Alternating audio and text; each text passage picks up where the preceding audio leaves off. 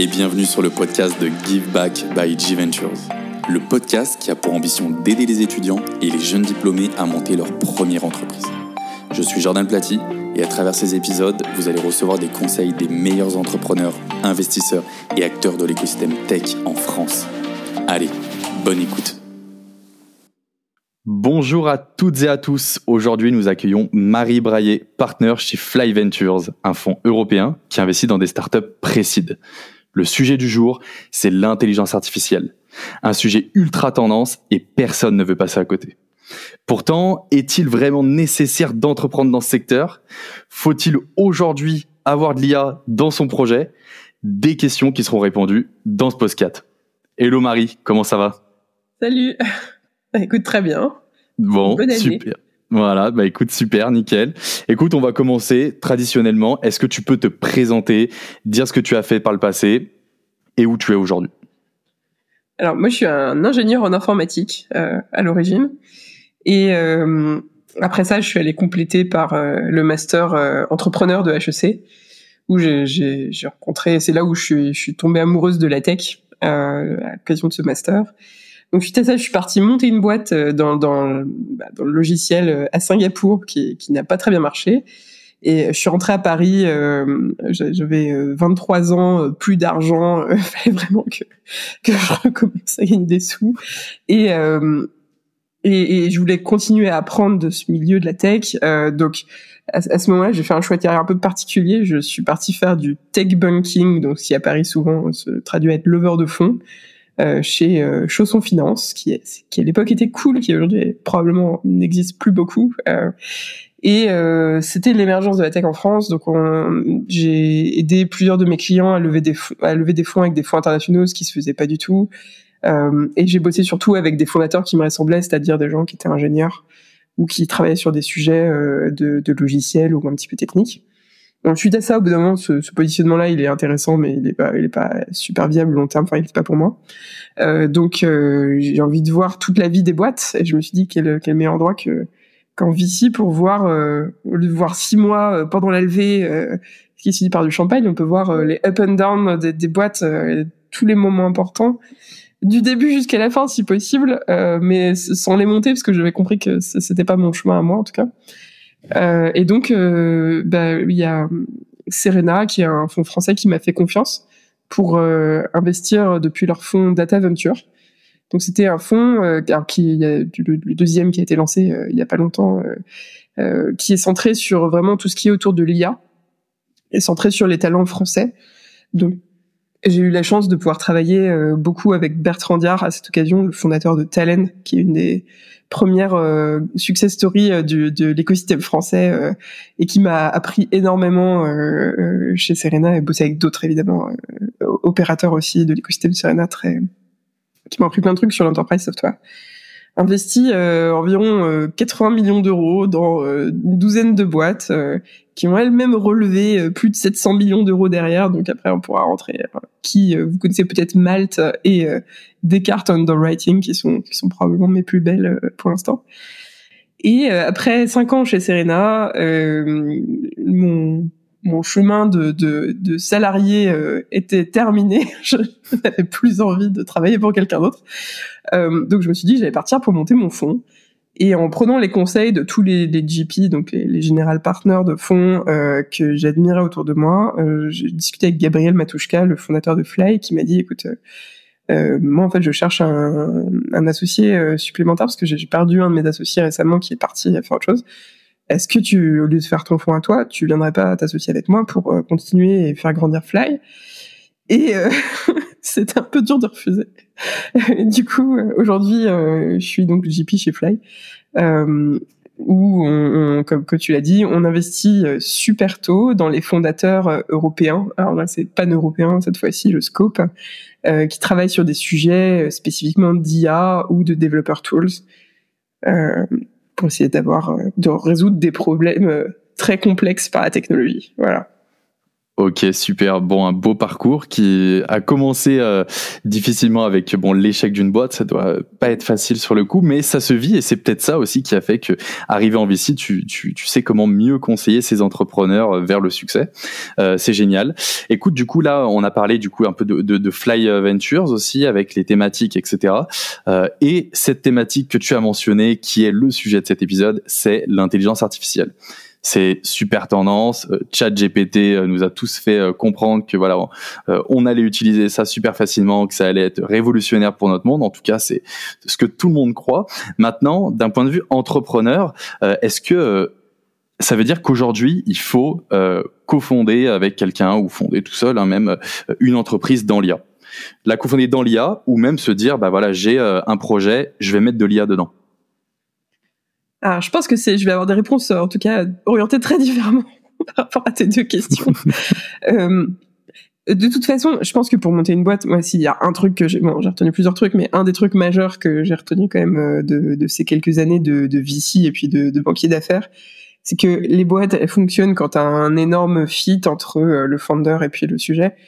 Donc, si euh, on vient, on sort d'école de commerce avec pas de, d'aptitude particulière à faire de l'IA, c'est peut-être pas le. Enfin, en tout cas, euh, vouloir faire euh, des développeurs tools d'IA quand on n'a pas euh, baigné dans ce milieu-là et auprès des, bons endroits de ce milieu-là, non. Voilà, c'est toujours et c'est pas forcément euh, que c'est une mauvaise idée en soi. Après, je pourrais vous parler pourquoi c'est aussi pas forcément une bonne idée en soi sur cette vaccine parce que elle a ses propres complications, mais c'est toujours un truc entre euh, qui, qui tu es, euh, quelles sont les choses que tu sais que les autres ne savent pas? C'est quel est l'endroit où ton réseau de, réseau de relations se trouve et euh, quel, est le, maximum d'impact que tu peux leur créer? donc c'est plutôt toujours dans cette direction-là qu'il faut monter une boîte. Euh, donc ça c'est la chose sur le premier point. Et du coup, une boîte dans l'IA, il y a quand même aujourd'hui euh, peut-être elle est maximum un millier de personnes en Europe qui sont pertinentes pour monter une boîte dans l'IA. Il y en a beaucoup plus aux États-Unis. Et en Europe, je dirais que la moitié de ces gens, elles se trouvent euh, dans le pool euh, qui s'appelle Oxbridge, c'est euh, c'est les, les universités londoniennes qui ont des parcours, enfin là où, où Yann Lequin, est, enfin non pas Yann Lequin pardon, mais où euh, beaucoup de gens chez Facebook sont profs, enfin malheureusement une grande partie de ce talent pool est pas français. Une, une autre partie c'est probablement nos Français nous, mais qui ont fait un petit tour chez les Gafa, nos X, nos Centraliens, nos, nos ponts euh, qui qui, euh, qui reviennent parfois et, les gens qui font d'autres écoles que ça, euh, qui font un tour chez les Gafa et qui reviennent chez Palantir et qui reviennent. là, je te répondrai différemment. Voilà. Ça, c'est un milieu qui est, qui est très complexe techniquement aujourd'hui pour le prendre de l'intérieur. Ok.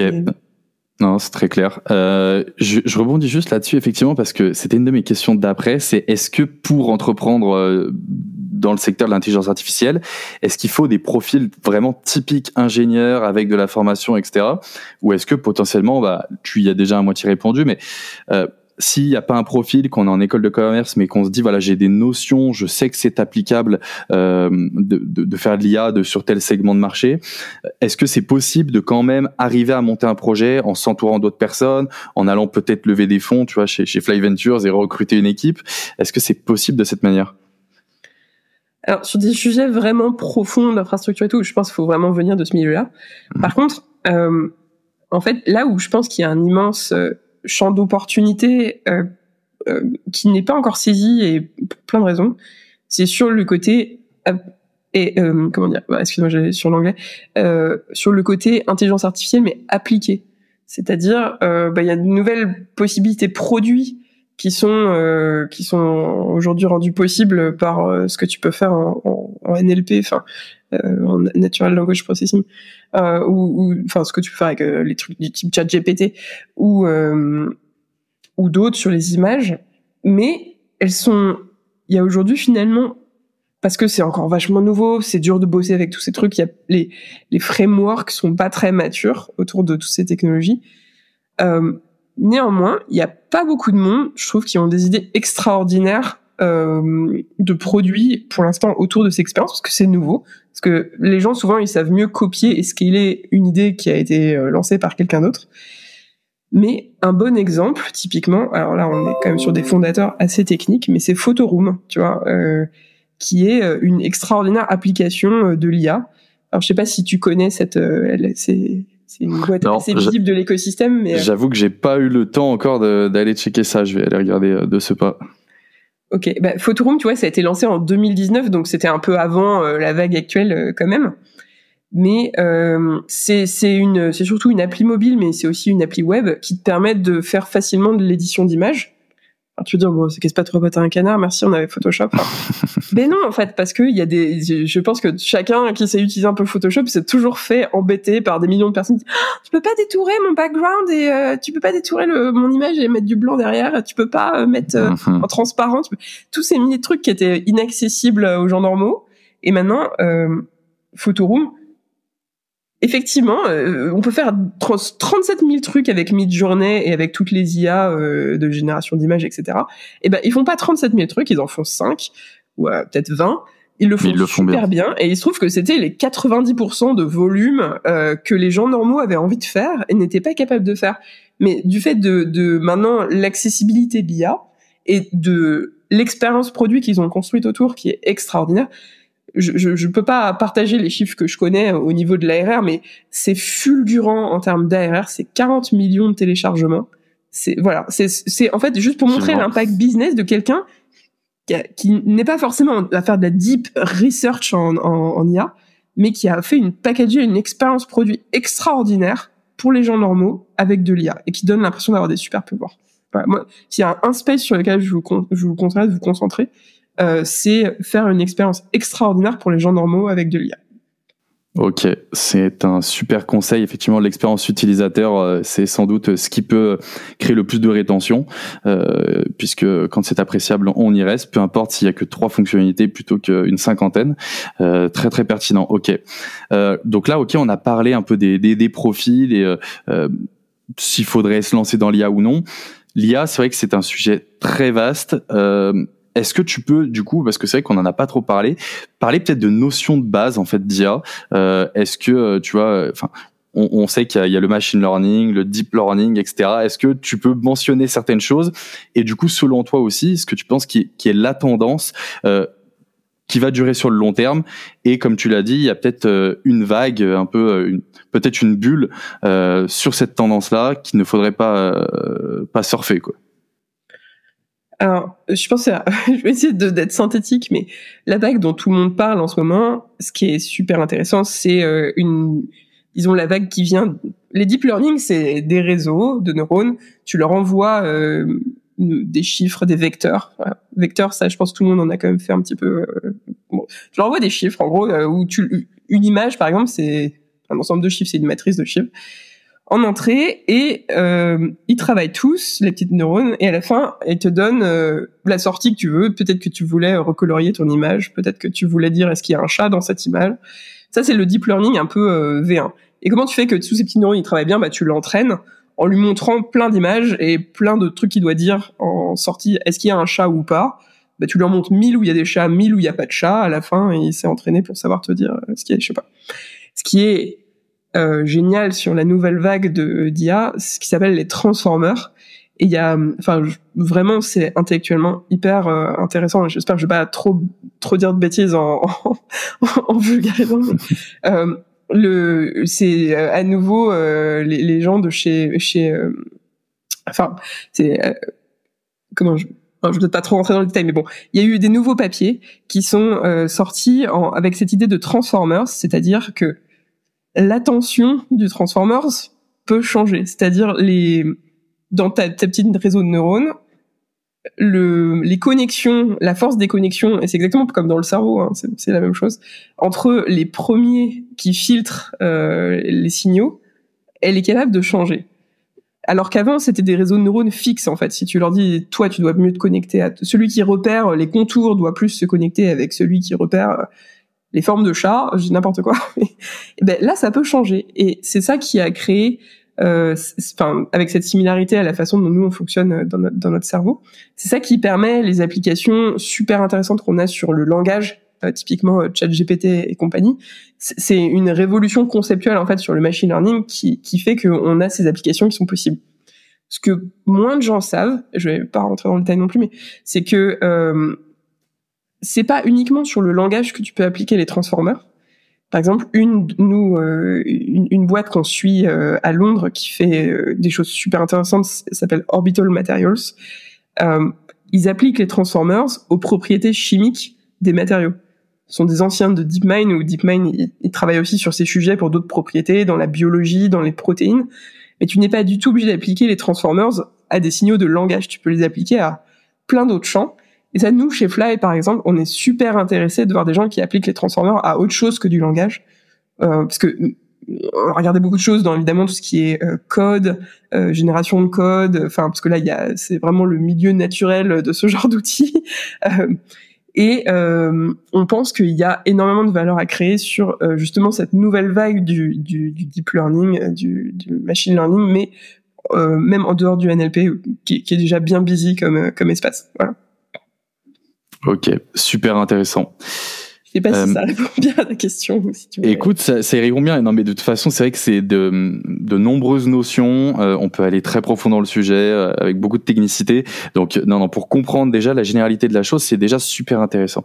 Et là, on parlait donc du coup d'intelligence artificielle et de la vague majeure, notamment avec tu vois OpenAI, donc ChatGPT, qui va entraîner des logiciels, répondre ultra rapidement, etc.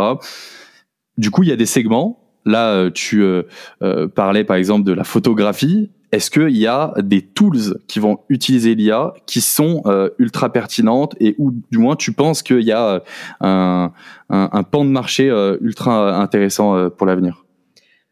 Alors, il y a énormément d'industries où je pense qu'on va pas le voir tout de suite parce qu'à nouveau, c'est tellement émergent en termes de recherche et même si ChatGPT te donne un sentiment que tout est production grade et que tout va être live, ça va pas être tout de suite. Euh, une des premières industries où, c'est un peu devant le nez de tout le monde, c'est l'industrie du gaming, parce que euh, effectivement, euh, cette industrie, elle était déjà arrivée dans un paradigme compliqué où euh, euh, on doit lancer 2500 jeux comme Vodou ou Supercell pour à la fin en produire vraiment quatre, dans lequel on met du budget marketing. Tu vois, d'un extrême et de l'autre côté, un Red Dead Redemption dans les jeux AAA qui, qui a mhm. coûté plus de 500 millions d'euros à produire. Euh, donc elle était déjà sur un espèce d'enjeu euh, de d'industrie où euh, fallait trouver des solutions et et on, nous on a parlé à plein de plein de studios euh, tout le monde est en train d'implémenter des du cherche euh, dans tous les sens en tout cas euh, des, des idées de d'optimisation opérationnelle et c'est vrai que générative AI comme c'est une industrie créative ça semble particulièrement se se prêter euh, à aider cette industrie à, à, résoudre ces gros challenges. Euh, donc nous, vraiment, on, on, regarde beaucoup, beaucoup cette industrie. Ça, c'est une première. Une deuxième, c'est, euh, enfin, je disais juste avant, c'est tout ce qui est, euh, c'est tout ce qui est euh, chimie, pharma, tout ce qui justement avait besoin un peu d'un, pareil, d'un, est arrivé un peu au bout. Enfin, j'exagère, mais euh, où les gens, bah, le reinforcement learning, c'était pas forcément d'ailleurs, euh, marchait pas pour plein de problèmes en biologie et en, chimie. Et ben là, les transformers, ça marche super bien. Donc il y a plein de nouveaux problèmes qui peuvent être résolus euh, dans la carbone capture, dans, euh, enfin, pour résoudre des, et là pour le coup des problèmes à gros gros impact pour le climat, pour des industries qui sont énormes. Là, on est on est aussi très attentif à ce qui peut sortir euh, sur euh, cette industrie-là. Et, et, et, bon, et la troisième, parce qu'après toutes les industries évidemment ont des chances d'être un peu bouleversées, mais la troisième, je dirais, c'est euh, c'est le l'ingénierie logicielle. et ça, je pense que c'est pas très original, mais quand on voit la puissance de, bon, alors, je peux pas tout discloser, mais on, on, voit des gens qui font vraiment des agents qui savent écrire des programmes euh, de manière autonome, euh, ou alors avec très peu d'input humain, euh, des, solutions qui sont capables de modifier des programmes existants pour euh, pour les adapter sur la base juste d'un prompt. On se dit que j'ai parlé à plus de 50 CTO pour un peu comprendre comment ils changeaient leur practice avec l'émergence de Copilot et de ChatGPT. Euh, tous, enfin, c'est un peu moitié moitié entre ceux qui sont terrifiés et dire oh là là, euh, je peux pas utiliser ces trucs-là, et l'autre moitié qui dit en fait toute ma team a gagné 30% de productivité, on reviendra plus jamais en arrière. tu dis c'est l'industrie qui, qui euh, se prend le choc en premier parce que c'est, c'est l'élément dans lequel il y a vie et, et concrètement 50% des CTO à qui j'ai parlé sont déjà peuvent, veulent plus voudront plus jamais revenir en arrière de ces technologies. Donc euh, Ouais, ok, totalement convaincu alors. Ok, bah écoute, super intéressant et impatient de voir euh, ce que le futur nous réserve. Est-ce que du coup, pour revenir à ces jeunes entrepreneurs qui ont peut-être envie d'entreprendre et euh, notamment dans, dans ce secteur, toi, tu dois avoir euh, des centaines de decks par par an, si ce n'est peut-être des, milliers, des milliers, voilà. Surtout que les, il doit y avoir des petits decks très rapidement faits, mais qui proposent aller une nouvelle solution, qui doivent arriver dans tes dans tes mails. C'est quoi pour toi tout de suite les red flags euh, que tu peux me citer quand euh, on t'envoie un pitch deck euh, d'un projet? Et donc du coup tu conseillerais de ne pas faire à, tous ceux qui nous écoutent? Alors aujourd'hui, enfin même je, peux te répondre même précisément puisqu'on parle d'IA aujourd'hui. je pense que je reçois au moins facile trois projets par semaine où euh, juste pour donner un, un exemple, mais des projets avec des bonnes teams, et, enfin un truc euh, bien sérieux, où la proposition de valeur c'est autour de euh, voilà, il y a des documents qu'on pouvait pas, euh, on pouvait pas chercher à l'intérieur de ces documents dans le passé. Euh, on va mettre euh, un, RAG, donc c'est un truc qui met dans un, une vector database une partie de ces documents pour les feeder à un LLM et du coup les gens ils vont pouvoir parler avec leurs documents tu le verticalises sur pour aider la fonction produit, pour aider le customer success, pour aider le. Je pense on en reçoit avec des bonnes teams, donc des, des, des teams d'opérateurs de leur ou de gens qui viennent de scale up connus, etc. Trois par semaine. Euh, ça, je pense que, enfin, juste pour te revenir sur Photoroom, ce qui marche avec Photoroom, ce qui marche avec les les quatre cinq boîtes européennes qui ont dépassé les 5 millions d'ARR sur les sujets d'IA c'est l'expérience, l'expérience utilisateur magique. Et tous ces gens, malheureusement, en fait, le, le RAG, si t'es pas vraiment proche niveau recherche, l'expérience euh, quand tu vas demander à tes documents, euh, coucou, euh, euh, c'est quoi ma roadmap sur le produit X, ben elle va pas te répondre le bon truc puisque ça, ça va être pourri. Et malheureusement, en plus, on se, on se force nous en interne parce qu'on a cette capacité chez Fly à tester des tas de choses qu'on nous envoie, des projets open source, etc. Et la réalité, c'est que, et, et, c'est peut-être la tienne aussi si tu dois essayer des, quelqu'un qui poste une Twitter démo et que tu essayes ensuite euh, le, logiciel par toi-même, 90% euh, des Twitter démos qui sont incroyables, derrière, l'expérience elle est désastreuse pour l'utilisateur. Donc, moi, j'ai pas de red flag. Le red flag, c'est il n'y a pas de lien entre le, bon profil de la personne et, euh, et ce qu'elle fait. Euh, ou alors les gens n'ont pas suffisamment conscience, disons, que le problème auquel ils s'adressent pour obtenir une bonne expérience d'utilisateur, en fait, le problème est super dur et que tu peux sans doute obtenir une bonne expérience d'utilisateur par d'autres moyens techniques que euh, d'utiliser un LLM dans ce cas précis-là. Donc, c'était et donc du coup nous, ce qu'on cherche vraiment, c'est soit des équipes. Pour te dire, enfin, je peux dire ce qu'on cherche plutôt que ce qu'on ne cherche pas, ce sera plus simple nous aujourd'hui, en tout cas pour nous Fly Venture, euh, qui sommes un fonds de précide où on, on, peut pas choisir parmi les 150 qui font le même truc euh, à la même étape, on va chercher soit des équipes qui ont l'expérience de recherche et technique suffisante pour dire ah eux ils vont pouvoir trouver euh, un terrain conceptuel où ils vont nous faire un truc magique et donc on, on va les baquer, on va voir ce qu'ils vont ce qu'ils vont nous faire de nouveau en termes de recherche. Ou de l'autre côté, des gens qui ont craqué le problème d'un point de vue user. Euh, par exemple, notre portfolio compagnie euh, euh, Lakera ou MetaView. Lakera, ils font euh, le jeu Gandalf.ia où tu dois, euh, c'est peut-être si, si, si, tu y as joué, c'est un outil qui permet de sécuriser les entrées et les sorties des LLM pour pas qu'ils partagent les informations, pour pas qu'ils puissent être prompt injectés. L'expérience, elle est incroyable. Euh, euh, MetaView, euh, c'est un copilot pour le recrutement. Euh, ça casse pas, enfin, en soi, euh, des copilotes pour X, on, à nouveau, on en voit plein. Eux, ce qu'ils ont vraiment craqué, ils bossaient sur le NLP avant qu'il y ait euh, OpenAI, avant que ce soit super smooth. L'expérience utilisateur, elle est incroyable. Et ben, les deux, ils ont des tractions hockeystiques, et c'est ça qu'on cherche en fait. Soit d'un côté des gens très techniques qui vont faire des trucs vraiment state of the art, soit des équipes où, ok, ok, vont pas savoir innover sur la science, mais elles ont, connaissent tellement le besoin côté utilisateur, elles ont vraiment compris comment faire une expérience magique avec ces outils magiques que la, la l'IA nous donne aujourd'hui. Ok, super intéressant. Bah écoute, je vais rebondir là-dessus parce que c'était une de mes questions, le, positif que du coup tu regardes s'il y a des red flags.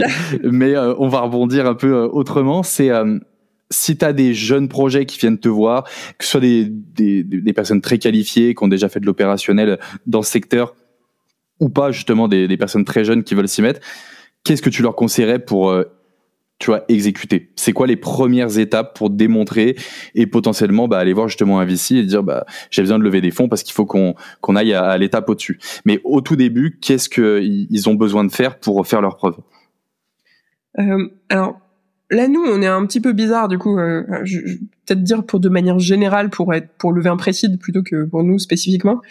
Euh, les, les, les VC qui font du précide, il y en a pas tant que ça en Europe, mais il y en a quand même. Ça, ça s'est développé quand même de plus en plus, même en France avec euh, euh, des gens comme First, euh, par exemple, ou l'arrivée des, des VC US qui regardent aussi la France. les, les, les gens qui font du précide, on regarde. On, on, peut pas regarder les achievements de la boîte parce que généralement il y a pas grand chose. Il y a peut-être deux design partners. on dit oui oui on veut bien tester le produit quand il existe. Souvent il y a même pas de produit. Donc on regarde euh, les fondateurs, on regarde qui c'est, euh, pourquoi, euh, est-ce quel est leur degré de fit avec le problème space qu'ils adressent. Et ça c'est souvent le truc le plus important. et leur track record passé. Donc ça, ça rend souvent plus difficile des first time founders ou des, des, des gens plus jeunes de, de passer la barre pour les visites précises parce que il y a moins de choses à aller regarder. Sauf, sauf que l'âge, ça peut aussi ne pas être un indicateur. Il y a des gens, ils sont contributeurs open source à 15 ans. Enfin, il y a, il y a des gens qui ont des, qui ont des histoires. C'est pas un truc d'âge, c'est un truc de track record. Les gens avec peu de track record, malheureusement, ce sera souvent compliqué. Excuse-moi, il y a le chat qui, qui intervient là. Euh, mais, euh, mais c'est pas un truc d'âge. Et et donc, euh, ce qu'il faut, ce qui, si, on a moins de track record, eh ben il va falloir euh, montrer plus du coup de, production de la boîte pour que les gens puissent du, du dealer davantage de choses. Il va falloir montrer de l'attraction euh, client, il va falloir montrer ou des LOI, si vous n'avez pas de produit encore, qu'il va faire un peu de temps. Enfin, si vous êtes dans la loupe, euh, euh ah j'ai pas de produit, donc euh, j'ai pas de client, donc j'ai pas de fond, donc je peux pas faire le produit. Enfin, euh, un truc le serpent qui la queue. Des, des, des, LOI, hein, bon, le, ou des testimonials de gens. Euh, enfin, le, le, moins t'as de track record perso, le plus il va falloir montrer sur la boîte spécifiquement des data points. Ok, très clair. Et justement, je pour bien comprendre, euh, comparé à des fonds d'investissement qui sont un peu plus late stage du coup que, que du précide, c'est vrai qu'il y a des due diligence qui sont faits. Euh, il, y a, il y a possibilité d'aller voir beaucoup plus de, de, de choses, de métriques, voilà, de, de, rentrer dans le cœur un peu du, du projet. Toi, en tant que VC là, là-dessus, Comment tu fais du coup pour vérifier ce track record? Effectivement, je me doute bien que tu vas chercher dans les profondeurs d'Internet, mais est-ce que tu vois t'appelles euh, des gens avec qui ils ont pu travailler euh, Comment tu vas étudier tout ça? Est-ce que même les fondateurs, tu les as régulièrement au téléphone pour suivre un peu l'avancée et savoir euh, techniquement ce qu'ils pensent, qui te prouvent les choses ou voilà, savoir un peu le process d'analyse? Alors, il y a effectivement des fondateurs qu'on connaît déjà, avec qui on a bossé dans le passé, etc. Là, c'est toujours plus facile. Euh, ça, c'est un peu à part pour les gens qu'on connaît pas, euh, disons. Puis en plus, t'as assez peu de temps hein, parce qu'aujourd'hui, euh, les deals, euh, les deals sympas, euh, les fonds américains, ils ont bien compris qu'il y en avait en Europe. Donc généralement, t'as quand même assez peu de temps quand t'es quand t'es ici pour, pour, prendre ta décision. T'as pas cinq mois pour étudier la rapidité d'exécution de quelqu'un. Donc nous, en tout cas, notre style à nous. On, on, va le, on va effectivement regarder ce qu'il y a dans le passé, c'est-à-dire si c'est plutôt des profils euh, plus techniques, est-ce que c'est quoi la tête de leurs articles? Est-ce qu'ils ont publié des trucs? Est-ce que leur truc euh, c'est cool? Est-ce que euh, c'est nouveau? Est-ce que ça a été beaucoup visible? Enfin, ça c'est plus pour les, les, profils un peu plus recherche. Pour les profils, enfin pas uniquement, mais avec qui, qui a été qui a été leur professeur, s'ils sont des PhD, qui est leur communauté, enfin parce qu'il y a des moments aussi, il y a des endroits, on sait, qui ont tendance à produire plus de choses que nous on veut. que d'autres. Donc on va évidemment mettre un, un, biais positif. par exemple, si c'est tel professeur à Cambridge, parce qu'on sait que son labo est ouf. Enfin, voilà. Ça, c'est pour le côté un peu genre extrêmement technique. Et, et pour les pour les pour les, les projets qui qui sont pas euh, qui sont pas de ce type-là, qui sont plus normaux, on va dire. Euh, là, on commence à, à avoir des, des, réseaux euh, dans euh, toutes les géographies principales en Europe. Pour comprendre le track record de quelqu'un, il n'y a pas 50 façons, faut appeler les gens à qui ils ont bossé. Euh, on cherche des traces d'impact, c'est-à-dire des, des, réactions du genre ce mec les, dans les 2% des, des, mecs les plus incroyables avec qui j'ai jamais travaillé, euh, demain s'il m'appelle, je viens bosser pour lui. Demain s'il m'appelle, j'investis dans sa boîte. Euh, il a été instrumental euh, au développement euh, de X. Euh, s'il n'avait pas été là, on n'aurait jamais. Enfin, tu vois ce type de marqueur émotionnel qui mhm. montre, mon Dieu, c'est quelqu'un d'incroyable. Euh, il, il, a, il a son, un champ de gravitation particulier autour de lui ou d'elle qui fait que les autres se tournent vers lui, vers elle. Voilà. Et on cherche ça. Euh, on cherche quelques autres trucs aussi, mais c'est mais c'est le truc principal, c'est-à-dire est-ce que cette personne a une forte capacité d'impact? Et ça, à nouveau, c'est pas un truc d'âge. Euh, ça, ça, ça, augmente avec évidemment euh, les années et le network et l'expérience, mais c'est à tout âge. Euh, ça se voit. Ok, super bien. Écoute, parce que c'est vrai que nous, c'est plus euh, une audience de jeunes entrepreneurs en devenir, mais euh, effectivement, il y a des gens qui commencent très très tôt. Euh, il y en a qui échouent, il y en a qui réussissent. Enfin voilà, l'aventure est longue, mais en tout cas, c'est super intéressant et ça, ça, donne de très bonnes clés à, à tous nos auditeurs. Écoute, on, on, arrive proche de la fin de ce podcast. Moi, il y aurait une autre question que je voudrais te demander. Du coup, c'est pour tous ceux qui veulent se lancer, justement, qu'est-ce que tu donnerais comme conseil pour se lancer? Et notamment dans euh, l'IA, hein, bien entendu, puisque euh, on a tourné autour de ça. Euh, mais voilà, c'est quoi pour toi les meilleurs conseils et comment les gens devraient se lancer de la meilleure des manières selon toi?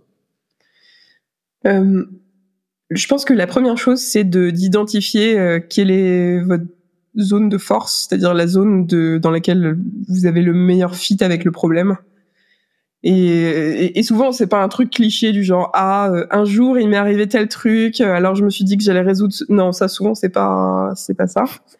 Euh, et, et c'est pas forcément un sujet ou un problème donné. Ça peut être euh, moi j'adore recruter des gens. Je enfin bah ok alors il faut faire une boîte ou ou enfin bon ça c'est plutôt bien de manière générale comme CEO. J'adore trouver les gens, trouver en quoi ils sont spéciaux et, les ok bah il y a plein de sujets dans lesquels construire euh, une armée euh, de, de, gens super forts, c'est euh, c'est génial. Voilà, c'est pas forcément un, problème spécifique euh, d'une industrie ou d'un ou d'un problème B2C. Et donc ça, ça demande une vraie capacité d'introspection, de se dire en fait, moi je suis fort en quoi, moi je suis nul en quoi, en quoi il va me falloir quelqu'un de complémentaire. C'est quoi le problème space le plus adapté pour moi? Et le, le, le deuxième truc, c'est de devenir vraiment clair sur ce problème space. Mais vraiment, c'est-à-dire, euh, euh, est-ce que euh, je peux faire 200 interviews de, si je fais un truc B2B, avec des gens qui sont pile dans mon, a priori dans ma, dans, dans mon ICP, pour pour être sûr que que c'est vraiment ça le problème. Mais 200, pas 5, pas 25. Est-ce que, enfin, bon, 200 ou, 100 ou 50, hein, mais voilà, c'est et, être hyper intense sur avoir la clarté sur ce problème space.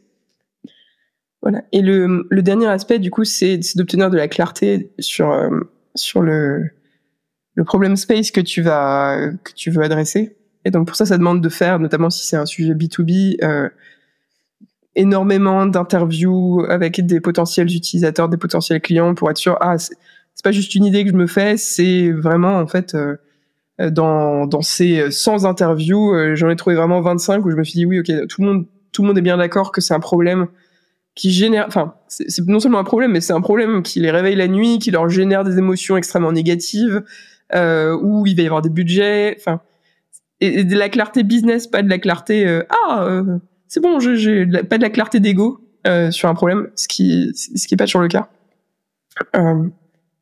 et si on est capable de cette autant énervé pour discuter avec 200 personnes qui vont être pertinentes pour un problème space, c'est qu'on aime suffisamment ce problème space, parce que c'est jamais facile de faire autant de volume sur un sujet, donc ça, ça résout aussi l'autre question. Voilà, mais c'est et de, de mettre beaucoup d'intensité dans, dans le début pour être capable de passer à autre chose si si euh, si on s'est trompé. Euh, Ok, bon, eh ben écoute, merci beaucoup euh, pour ces conseils. On, on, va bien retenir euh, qu'il faut aller chercher son marché en fait, parler à ses clients, euh, comprendre voilà s'il y a un besoin, parce que s'il n'y en a pas, effectivement peut-être pivoter ou passer à autre chose pertinent. Et puis bah la suite, une fois que c'est développé, on retient aussi que l'UX, l'expérience utilisateur, c'est ce qui compte le plus pour vraiment faire un beau projet. Pas besoin de 50 000 fonctionnalités, quelques-unes qui marchent, qui marchent bien, c'est ce qui compte. Ok, écoute, Marie, merci beaucoup. On arrive euh, à la, fin de ce podcast. Est-ce qu'on peut te suivre euh, sur des réseaux? Est-ce que les entrepreneurs euh, en précide qui ont besoin de lever des fonds peuvent te contacter d'une manière ou d'une autre? Alors, mon email est sur le site de Fly, donc c'est fly.vc. Et je suis sur LinkedIn, je suis pas sur Twitter, malheureusement. Mais LinkedIn, ce serait bien. Et eh ben voilà, ce sera déjà très bien. Ok, et eh ben écoute, je te remercie Marie, et puis bah passe une bonne fin de journée. Merci pour votre écoute. J'espère que cet épisode vous a plu. Si c'est le cas, je vous invite à vous abonner pour ne pas manquer les prochains conseils des meilleurs acteurs de l'écosystème. N'hésitez pas aussi à le partager pour que peut-être cela donne envie à d'autres personnes d'entreprendre. Allez, à bientôt pour un prochain épisode.